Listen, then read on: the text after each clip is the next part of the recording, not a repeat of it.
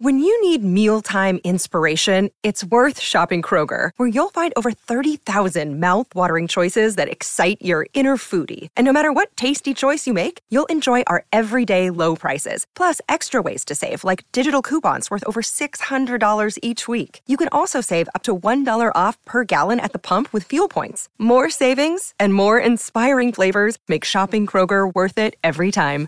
Kroger, fresh for everyone. Fuel restrictions apply.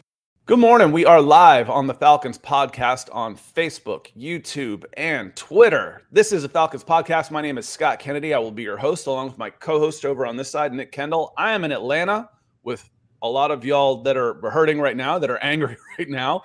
This guy over here on this side, he's over in Seattle. So we go coast to coast with your football coverage. Nick, how are you doing this weekend, my friend? How's it going? Doing pretty well. It was a pretty busy weekend, starting to get uh, Christmas stuff together um, because we obviously have the baby coming, so it's a little bit uh, slower and everything coming together. And we have uh, Monday Night Football tonight, so it was a good weekend overall. And Iowa advanced uh, what eight and two on the season. Georgia and Alabama looked like who they are destined to be. Uh, it was a good weekend overall. Besides, besides the Falcons game. Yeah, the Falcons game, but again, I, I, feel like it gives us a little bit of clarity. Now, in 2020, the year after Dan Quinn should have been fired, they they brought him back for another year, and then they started off like 0 and 7, 1 and 7, somewhere in there. But I know they started off 0 and 4. Uh, they lost a game that they shouldn't have lost to the Dallas Cowboys, where they had a 99% chance to win. The next week, they lost a game to the Detroit Lions, where they had a 99% chance to win. And I was in charge of content over a group of writers at the time, and I emailed the Atlanta Falcons guys. His name's Terrence Moore. A lot of y'all probably know him. I said, email. I said, Terrence, write up your coaching candidate list uh, to replace Dan Quinn. Well, we got a note from the Atlanta Falcons saying, "Really, guys, it's week four. We're like, "Yes, really. We we've got a job to do." Well, he was gone by week seven, I think, that year. You know, so that's not necessarily what this is what we're talking about when I titled this the top head coaching candidates, I don't think Arthur Smith is going to be fired in the middle of this year. I think Arthur Smith will get the rest of the year to try and save his job.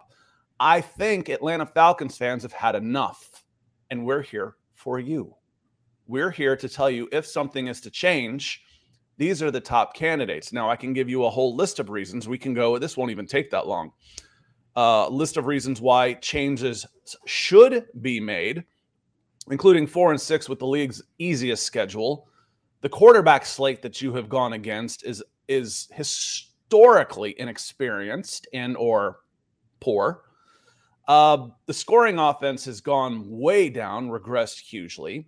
They had 70 yards of offense of, of passing offense with two top 10 receivers in the in the in the lineup.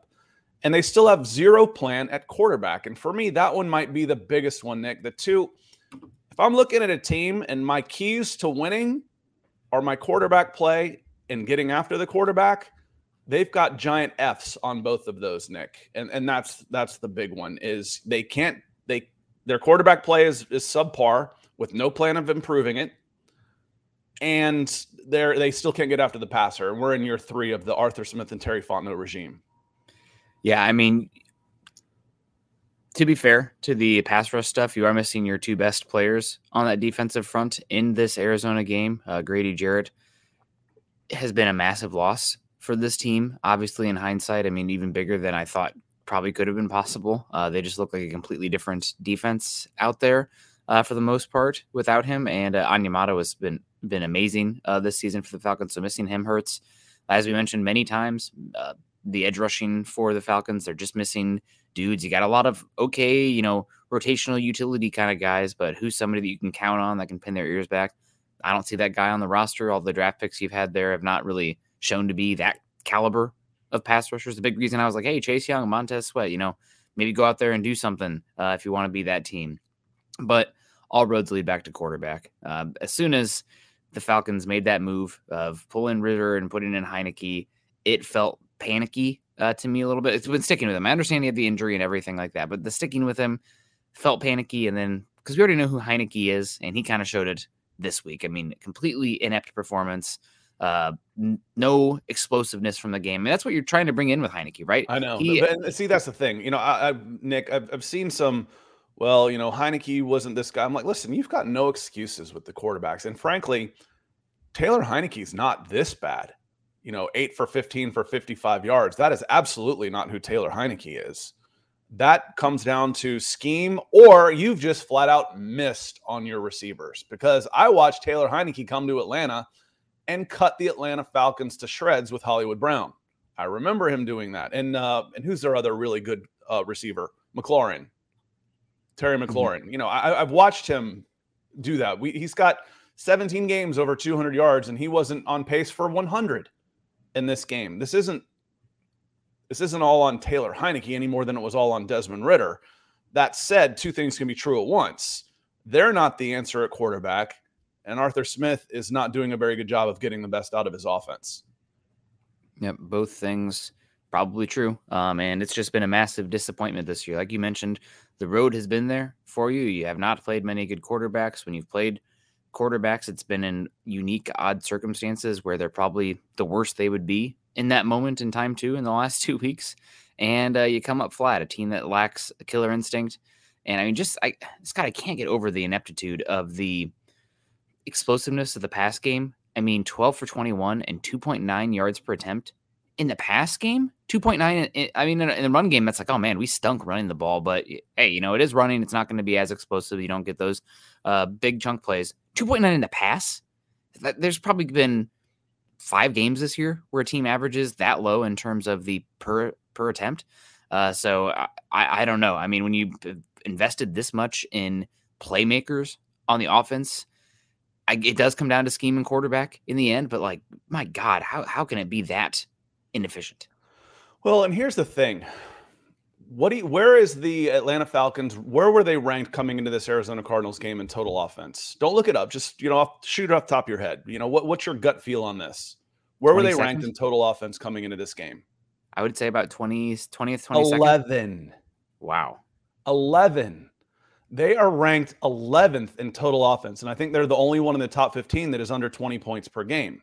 Is that you're just saying yards? Yes, just yards. Okay. Okay. Just just total offense. Scoring offense, they're still way down. So last year they were down in total offense, but they were more efficient in scoring the ball. This year they're not scoring, which is the more important part if you really do it. You know, if we mm-hmm. really want to pay attention. Yeah. Scoring yeah. matters. yeah. But they're 11, So they're still moving the ball.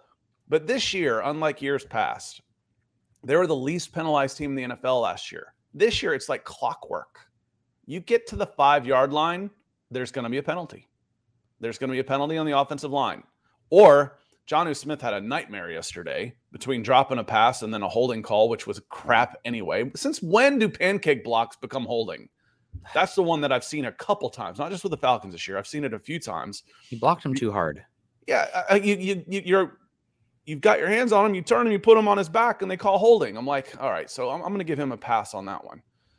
But it's the def- the offense is moving the ball, but they're completely undisciplined now and making mistakes that they can't afford to make. And then again, you're not taking advantage of the people that you spent premium resources to try and get, which is well, it's maddening to Atlanta Falcons fans, and it's not doing much for the record right now. Again, um, want to say hello to some folks before we start getting into this. And like I said, I'm not saying Arthur Smith is going to be fired. Uh, he's got a chance to save his job, but if it continues down this path, who would be some options? Those are the things I want to get into. Uh, we do this live because we like saying hello to folks and we like having the participation in the chat so y'all can be in here with us. We're on uh, a couple of channels right now. We're on YouTube slash Scott Kennedy. We're on Atlanta Falcons fans on all Falcons, and we're on Scott Kennedy Sports on Facebook. I don't normally stream to Scott Kennedy Sports on Facebook, but I am this time because this pod is going to involve several teams there mm-hmm. where the Atlanta Falcons might be trying to pluck, and not even just the Atlanta Falcons, where lots of teams could be coming in in the offseason and trying to pluck your coordinators away from you or your head coach if we're we happen to dip down into the college ranks. I want to say hello to Edward Brown. Edward's breaking the ice for us on YouTube. He says 70 passing yards against the league's worst pass defense. Unfreaking believable. They, they were 17th in yards. I'll give them that. Uh, they were 17th in yards, um, but you know not completely healthy either. Uh, the offensive line was banged up for the Arizona Cardinals, and again, you mentioned losing Grady Jarrett and David Onyemata, but I'm I'm still talking pressure. Now, you know how I feel about Grady Jarrett. Grady Jarrett and David Onyemata are still not your pressure players. This is still coming from the edge. The Falcons were not getting beat up the middle. Even with the loss of Onyemata and Grady Jarrett, they still, in the last two weeks, I'll have to remember back later, but the last two weeks, they're not getting beat up the middle of their offense. Defense, apologies. They're getting beat on the edges. They still do not have edge defenders that are at the level of really NFL or the scheme around it. Um, Bud Dupree's been playing well. He's not all that fast. Ebiketie's been okay, but when they rush four, they flat out can't get to the quarterback. And if the quarterback breaks containment, it's 20 yards. It's it's it's not they're not getting beat up the gut. They're getting beat even without Onyemata and Grady Jarrett. They're getting beat on the edge. And that's been a problem since I was born. Hmm. And it has not been addressed. The two yeah. biggest problems on this team have not been addressed. Those are fireable offenses in three years. Yeah, and the run defense was poor, and the uh, the linebacking overall in this game was poor as well. Uh, it wasn't just the run game, obviously for Arizona, but uh, the first tight end drafted uh, two years ago, so there's something to that, I guess. But uh, Trey McBride looked like a superstar uh, against you guys. Put that on the linebackers, though. I wouldn't totally put it on that. Well, who, no, who are you blaming this specifically? One, Richie Grant had a nightmare.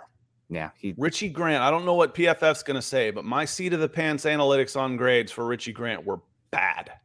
Yeah. Were bad. Uh, Nate Landman played great. I, I, thought the guys, you know, I, I, still think of Trey McBride was doing a lot of his damage behind the linebackers. It was mm-hmm. this was safety in between the levels talk on him. This was yeah. this was more on Richie Grant, a second round pick at safety. I don't even want to look at the guys that went the, when the when the Falcons traded out of that spot, you know, Jevon Holland, but you know, Drew Dalman was a nice pickup in the fourth. That was when the Falcons traded with the Broncos. The Broncos moved up into the Falcons spot and took running back Javonte Williams. The Falcons moved down and took Richie Grant in the second, and then uh, Drew Dalman in the fourth. Not a bad trade overall, but Richie Grant has been really, really disappointing. Edward, thank you so much for coming in uh, with the support.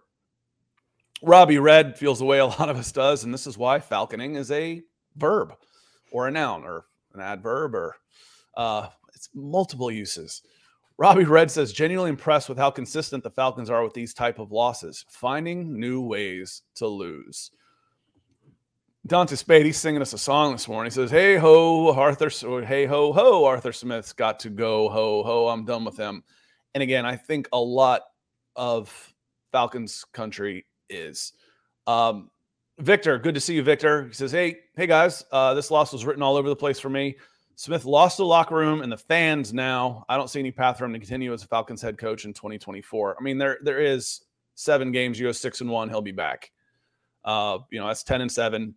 But the Atlanta Falcons have had the easiest schedule in the NFL leading up to this point. They're four and six. And that's just talking record. We're not even talking circumstance. We're not talking about week one with a guy making his de- NFL debut. We're not talking week two with a guy making his second career start. Those are two year wins to start 2 and 0. We're not talking about getting beat by a guy that just got off the bus uh, and Josh Dobbs, who wasn't even supposed to start over a late day three pick who was making his NFL debut. The one guy you beat is lighting the place on fire in CJ Stroud. Um, you know, and you beat the you beat the Tampa Bay Buccaneers. You don't have a I don't think they have a win against a winning team. The Falcons have the easiest remaining schedule in the NFL. But to this point, that's got them to four and six. And frankly, the Saints are better than some of the teams that have beaten them.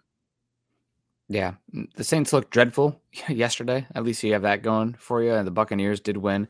Uh, but this is, you know, don't write the obituary just yet. This is really ugly right now. But uh, you had Tyler Heinicke suffer a hamstring injury, obviously, in this game, and Ridder came in and looked better. There is a reality out there where they get it together um, somewhat, at least given the schedule they play down the stretch, and make the playoffs in a absolutely dreadful NFC South. So it's not totally written just yet. Now, what are the odds of that, Scott, happening right now based on what I've seen? I'd say maybe 15 to 25, which is not good considering you still have it in front of you. Uh, but uh, it's it's rough right now for sure. Here's the thing, though, Nick. Let's say Prater yanks that field goal and the and the uh, the Falcons win. Would y'all feel really any different right now if the Falcons had won that game off a Prater missed field goal at the end of the game? And it was five and five, and you're sitting at top of the NFC South. Would you feel any different? I don't think I would. I, I don't think I would. I, I'd still think you are a product of your schedule and your team is playing like ass. Yeah. That's what I think. I think you are in year three of your regime when you've got your offense pretty much exactly the way you've wanted it between the offensive line, the draft picks, the quarterback that you didn't try and go out and upgrade in the offseason, or you just didn't try and get earlier. We can we've talked about that a lot, where you decided you didn't need a quarterback in 2021 and you needed a tight end instead. Um, we've talked about that a lot. Would you feel any different? I don't I don't think I would. And eking into the playoffs, what didn't the Bucks get in at eight and nine last year? Doesn't change the way I feel about this team. Yeah, it would definitely be. It's hard to win in the NFL though, Scott. At the same time, and if you are sitting there at five and five, I saw a lot of comments from somebody in here that the Falcons are in uh, purgatory, and you kind of, you kind of are. Here we are. Uh, at least you are in the NFC and the NFC South, where looks like the Panthers made a horrible decision at uh, quarterback in comparison to what other options were. So there is ability to turn this around. It's not like in the AFC where it's just young quarterback after young quarterback looking like superstars. Uh, so again, long term, Falcons have the ability to be okay. Uh, but it feels bad right now, without a doubt. And it feels like a missed opportunity as well. That's the frustrating thing. Uh, this is a year where you built up, you're out of the cap hell. You went out there, you went and got the took the running back in the top eight. I mean, that's a we're going for it move. And this is not going for it right now. It's not working at all. So uh, I saw some comments in here. Maybe Arthur Smith has already lost the locker room. I don't know if that's the case. We'll see how hard they play uh, down the stretch here. But the as you mentioned, things were set up for this the team to be good this season. The pieces were there. They haven't had an unbelievable string of injuries either. I mean, there's not many excuses for being four and six. And no, this team should be eight and two. They they they should be eight and two. Um, and I'll give we're not giving the Minnesota Vikings enough credit. Um, but still, that game's at home, and Josh Dobbs is call, is writing plays in the rubber pellets at Mercedes-Benz Stadium. I mm-hmm. say you draw them up in the dirt, but there is no dirt anymore. He's he's he's lining up rubber pellets out there to say, okay, you go here and you go here, and, and you lose that game to the Vikings.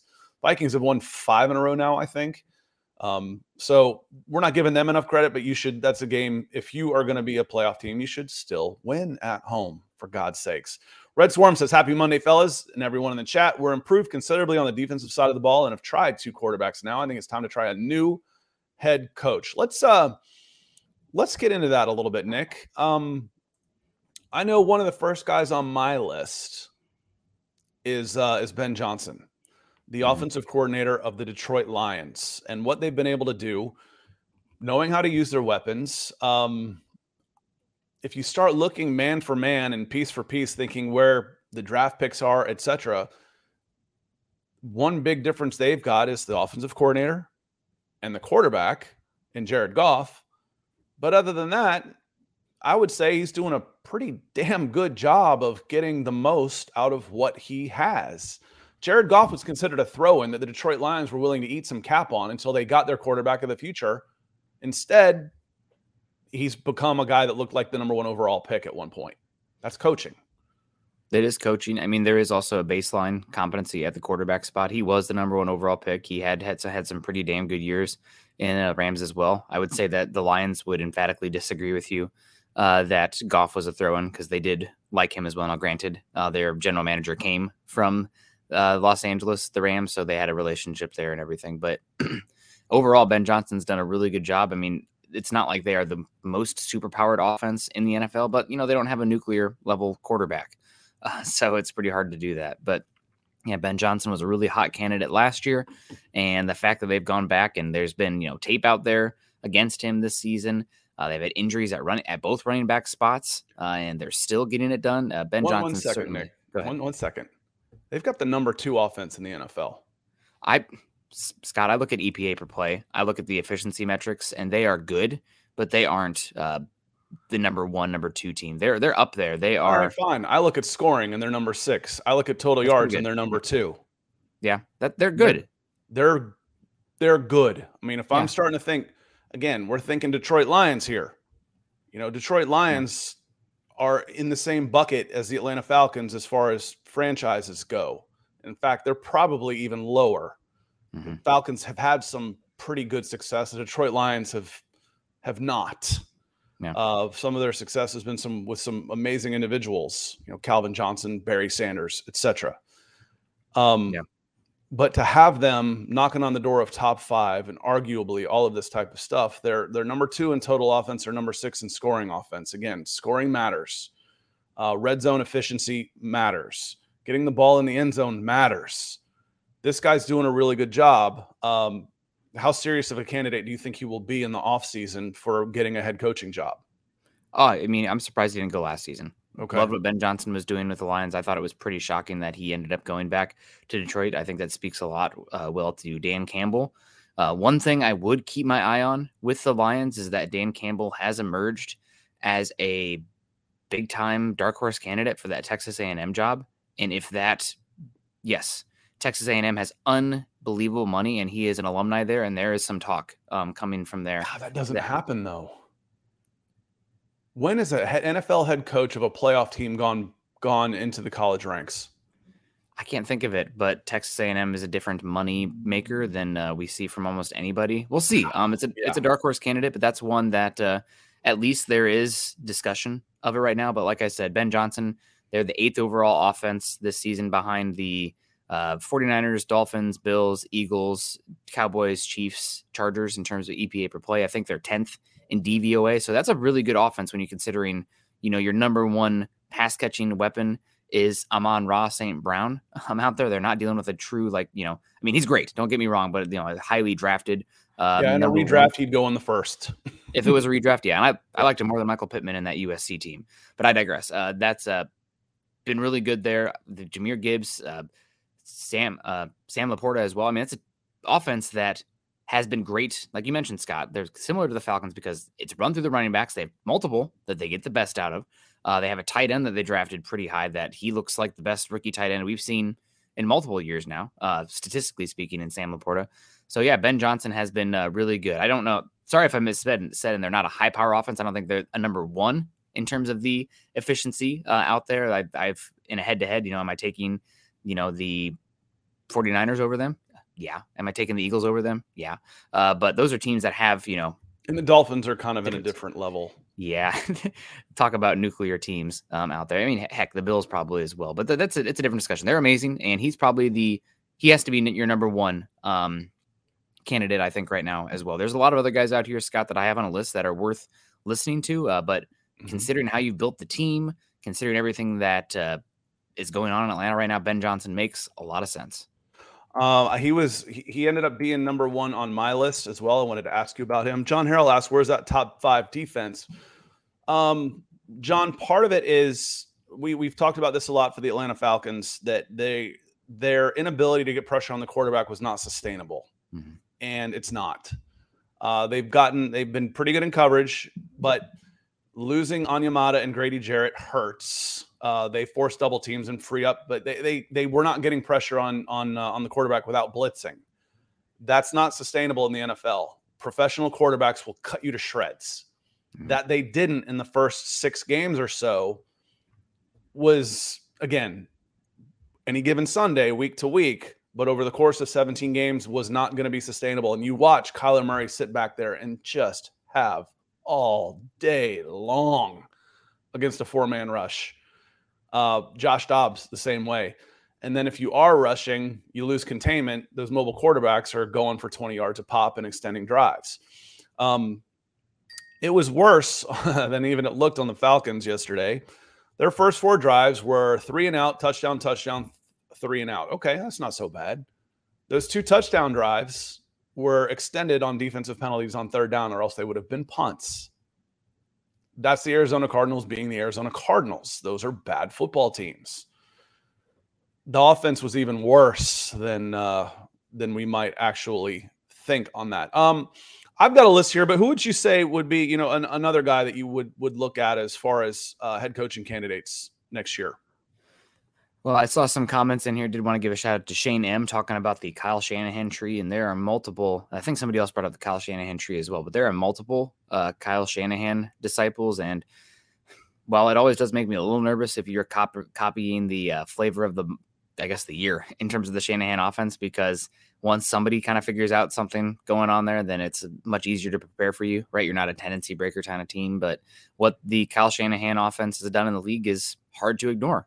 Um, and some of your best years of the Falcons offensively were the Kyle Shanahan offense, literally. Uh, so, uh, guys, I have two names here that are worth monitoring uh, in that in terms of the Kyle Shanahan tree.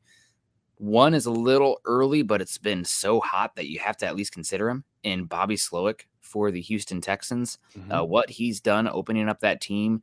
Uh, you know, they, Nico Collins, Tank Dell, uh, gosh, Dalton Schultz uh, at that team. And obviously, CJ Stroud. Uh, they look great. How much of it is the quarterback? How much of it is uh, CJ? Hard to say, but Bobby Slowik has been awesome in Houston so far, and he's worth a sniff. I think when you're talking about a rookie quarterback, you can you can split the split it up a little bit. We're not talking about uh, you know a 15 year veteran that keeps getting Josh McDaniel and Charlie Weis hired. Yeah, we're talking about a, a rookie and making any rookie quarterback get comfortable and have the success that CJ Stroud has, it has been having is also coaching. I have Slowik on my list. He's 36 years old with the Houston Texans. Um, this is a guy. Speaking of dark horses, who did spend a little time in Georgia and won some hardware down here. Todd Monken, 57 year old offensive coordinator for the Baltimore Ravens. Uh, mm-hmm. They are having a terrific year on offense. Lamar Jackson's on pace for an, an MVP type of year. When the big questions were, do they have enough weapons? They're going to turn a rookie into one, maybe the rookie of the year. Todd Monken, 57 years old, not necessarily that, you know, 30s guy that you like, but maybe a little bit. Does this feel like the same old to y'all Falcons fans if I were to say Todd Monken, or would you feel like this would be innovative to a certain extent? But I, I put him on my list yeah, he's been awesome. Uh, he's won in multiple spots now. He was on my list uh, as well. Uh, obviously, had some good years out there with uh, Tampa Bay, um, and uh, then ended up in the NFL rank or co- college ranks and did a lot of good things at Georgia, and looks to be a really good marriage there with uh, Lamar Jackson right now. I would be curious what his market is like this mm-hmm. season, given his age and given how unbelievable that defense is on the other side of the ball at Baltimore which brings me to my next guy and Mike Macdonald. Um, mm-hmm. I know that offense is you pretty much have to have the offense uh, in the NFL, but we've had a defensive renaissance this season. I think we've gone over the numbers in here too, Scott. Uh, passing EPA is down 25 years low, scoring's down 25 years low, uh, explosive plays from the offense are down 25 years low. Uh, red zone offense conversion rate is like at a 15 year low in the NFL. And a big reason that defenses have been so good, a lot of it has to do with uh, the Vic Fangio, uh, two deep safety, you know, disguising the coverage, uh, declaring after the snap.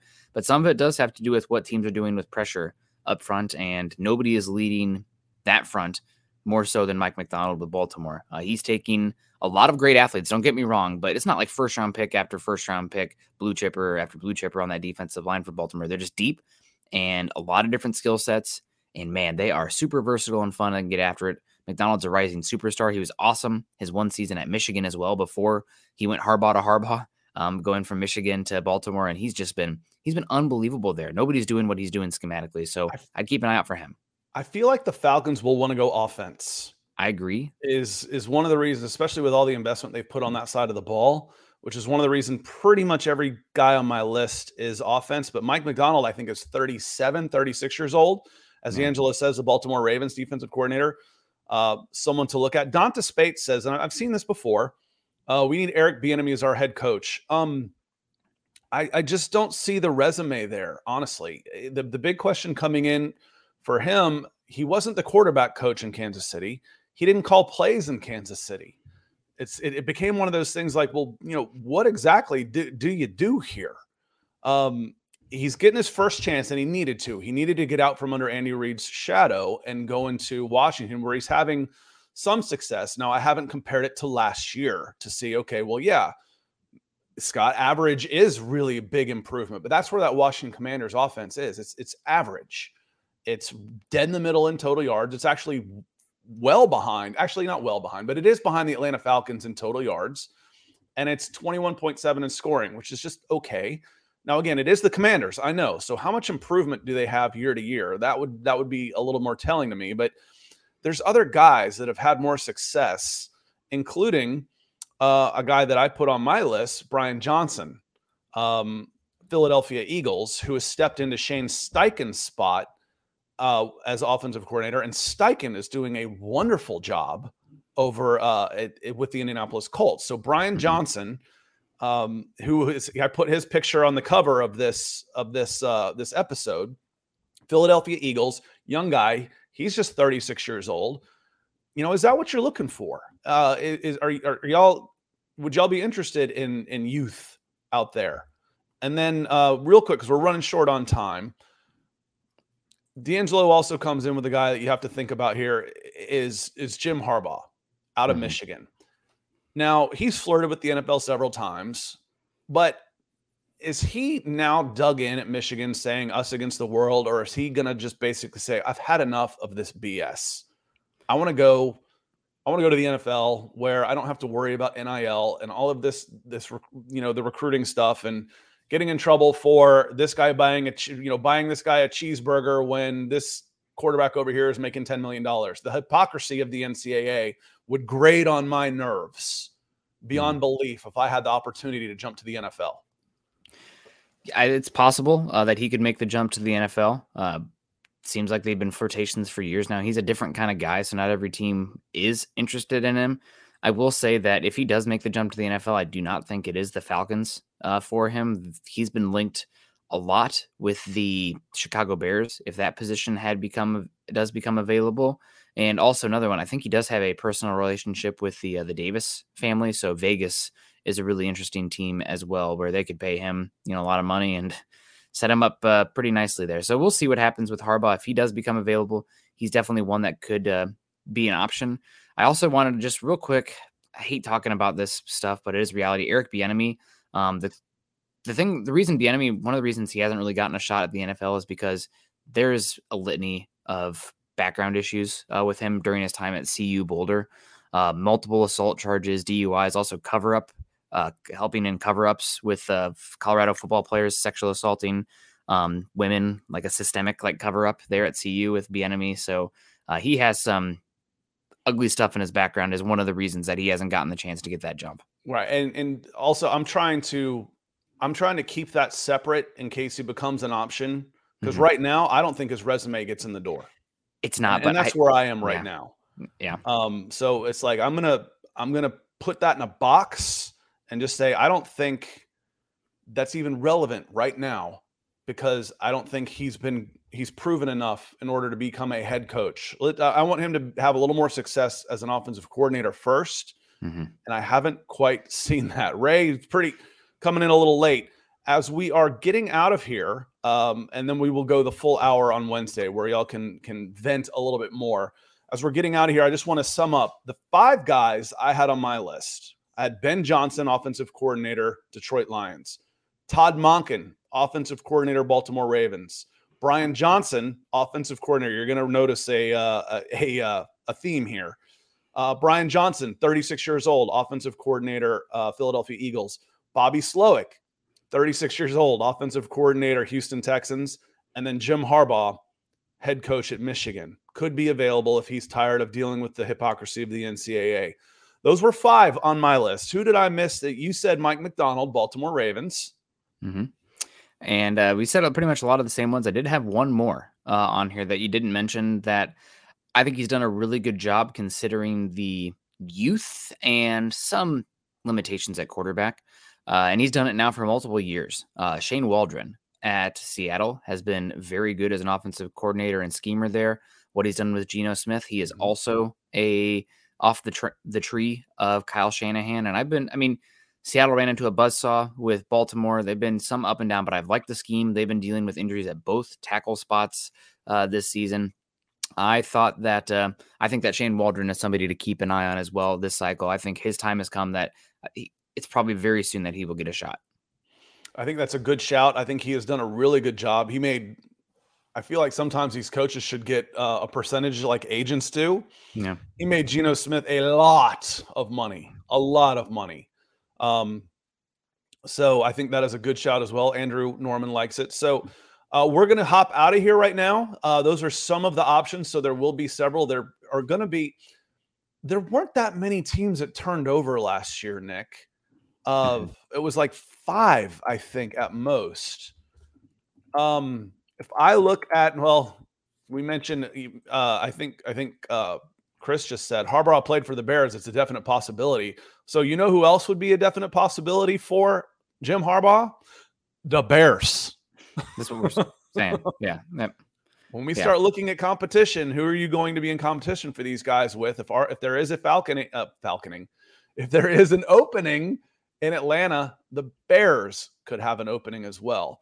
Uh, let's see who else could have opening, and then we're going to hop out of here. The Patriots could have an opening. The Giants. Do you think the Giants would stick with Daboll for another year? I mean, it looks so bad there right now that they might go on from him. It's like an institutional kind of thing. Like it's not his fault that they are totally this bad. It's a roster issue and injuries, but like there's levels to it, right? So they look they look like they're falling apart. I I uh I think so too. I'd be interested in Daboll. hey, you want to come down here and be an offensive coordinator and and and and do it for a year? I'd be interested in him to rehab his career for a year. Um, I think Arizona's safe with a first year head coach. We mentioned the Bears. How about the Packers? Uh, three and six and not looking so good. I think they could be another NFC North uh, blue blood program that's open. And then you always there's two more I think you keep an eye on here. Well, Rivera in Washington, but Sean McVay is always a question in LA. What about Vrabel in Tennessee? I mean, if if him or Belichick become available, uh, you'd have to be at least a little uh, interested there. So I'm with you on the most part uh, that it is an offensive guys here and there, but did want to give a shout out to Red Swarm here. No love for Ryan Nielsen. I he should get an interview, uh, and I think that possibly maybe even pretend uh, brought him back on the staff as well. Although whoever the head coach is, you want to make sure you give them the the lane to bring in their own guys. But Nielsen's been good for the the Falcons overall this season. Has he done well enough multiple seasons now where it's like, yeah, that guy's a head coaching candidate? I don't know. It's always going to be harder for the defensive coordinators. They have to prove it multiple years in a row compared to where everybody wants the offense. If you're a hot shot one time, you're going to be on lists. But uh, Nielsen should get an interview in the least. Yeah, if if the if the Falcons were to make a move during the bye week, I'd probably elevate Nielsen to uh, interim head coach. But for me, Nielsen doesn't have the resume that stacks up as for for some of these other guys. And with I, I feel I really do feel like, especially after Mike Smith, especially after Dan Quinn, especially after three straight top ten picks, especially with forty million dollars in your offensive line, they're going to go with an offensive head coach because they do not want the turnover on the offensive coordinator if they have success. That's how mm-hmm. it works. If you have success as a coordinator, you're going to get a move as a head coach. And it is a lot harder to replace offensive coordinators year after year after year after year than it is to replace defensive coordinators, I, I think. Um, but that's what I think. And we're going to hop out of here. We'll be back on Wednesday. Thanks, everybody, for stopping in. Uh, special thank you to Red Swarm for the super chat and Edward Brown, who came in earlier with the super chat. So thank you all very much. Uh, if this is your first time here, we got a lot of viewers. Hit that like and subscribe button or give it a share. I do check back and see all those shares that y'all do on Facebook. I love it. It helps us out a ton. If you like us, give us a like. It gives you alerts when we're going to be back. We are on this these channels Monday, Wednesday, and Friday. Talking football. Monday and Wednesday is Falcons, and we'll get into draft and all that stuff. And then Friday is NFL football. Nick and I are going to hop over to youtube.com slash mile high huddle and talk some Broncos and preview the Bills and Broncos game right now. So we're out of here and we will see you next time. Peace.